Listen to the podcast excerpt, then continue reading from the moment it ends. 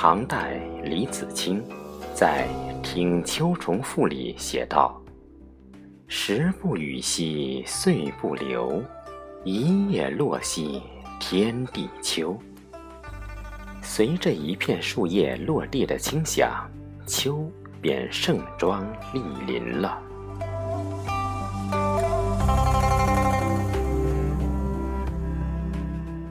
若秋是一首宋词，落叶便是词里的句逗，隔开与夏的藕断丝连。若秋是打开的书页，那落叶就是精美的书签。方便你随时欣赏和浏览。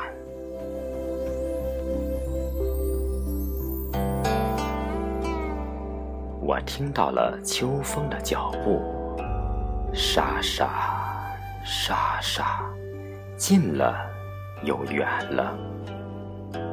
我听到了秋叶的叹息，是生存还是毁灭？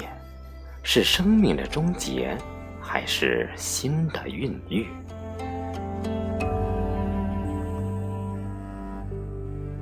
我听到一棵野草枯黄的声音，一棵与另一棵窃窃私语。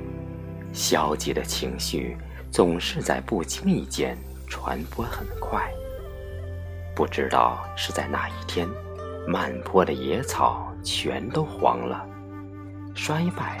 总是在悄然无声的进行，自然的法则，谁都无法抗拒。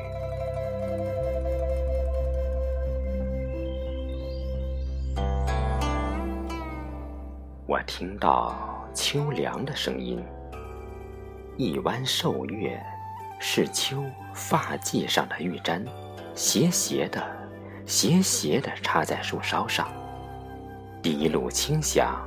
竹影依依，一池秋水静影沉碧。草丛里，秋虫唱着夏的挽歌，互道别离。偶有一片叶落入水面，泛起微微涟漪。啊，我触到了秋的肌肤，柔嫩丝滑，沁凉如水。便有一股清冽的山泉自心底流出，从称作响，如鸣佩环。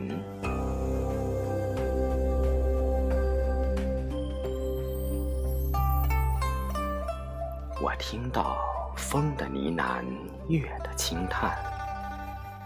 夜色温柔，寂寥和旷远的秋的原野，藏着收获的喜悦。和无尽的秘密。我听到一棵桂花树从梦里笑醒，满树的米粒儿争先恐后吐出悠悠的香气。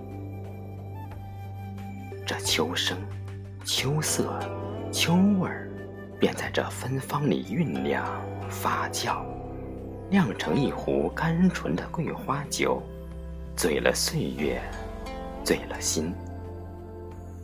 光阴的故事永不停歇，春花秋月何时能了？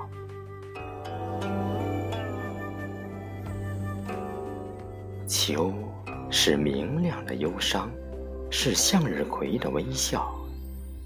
我怀抱秋风，枕着闲云，光阴的藤椅上打盹儿，静听岁月低吟，歌哨悠扬。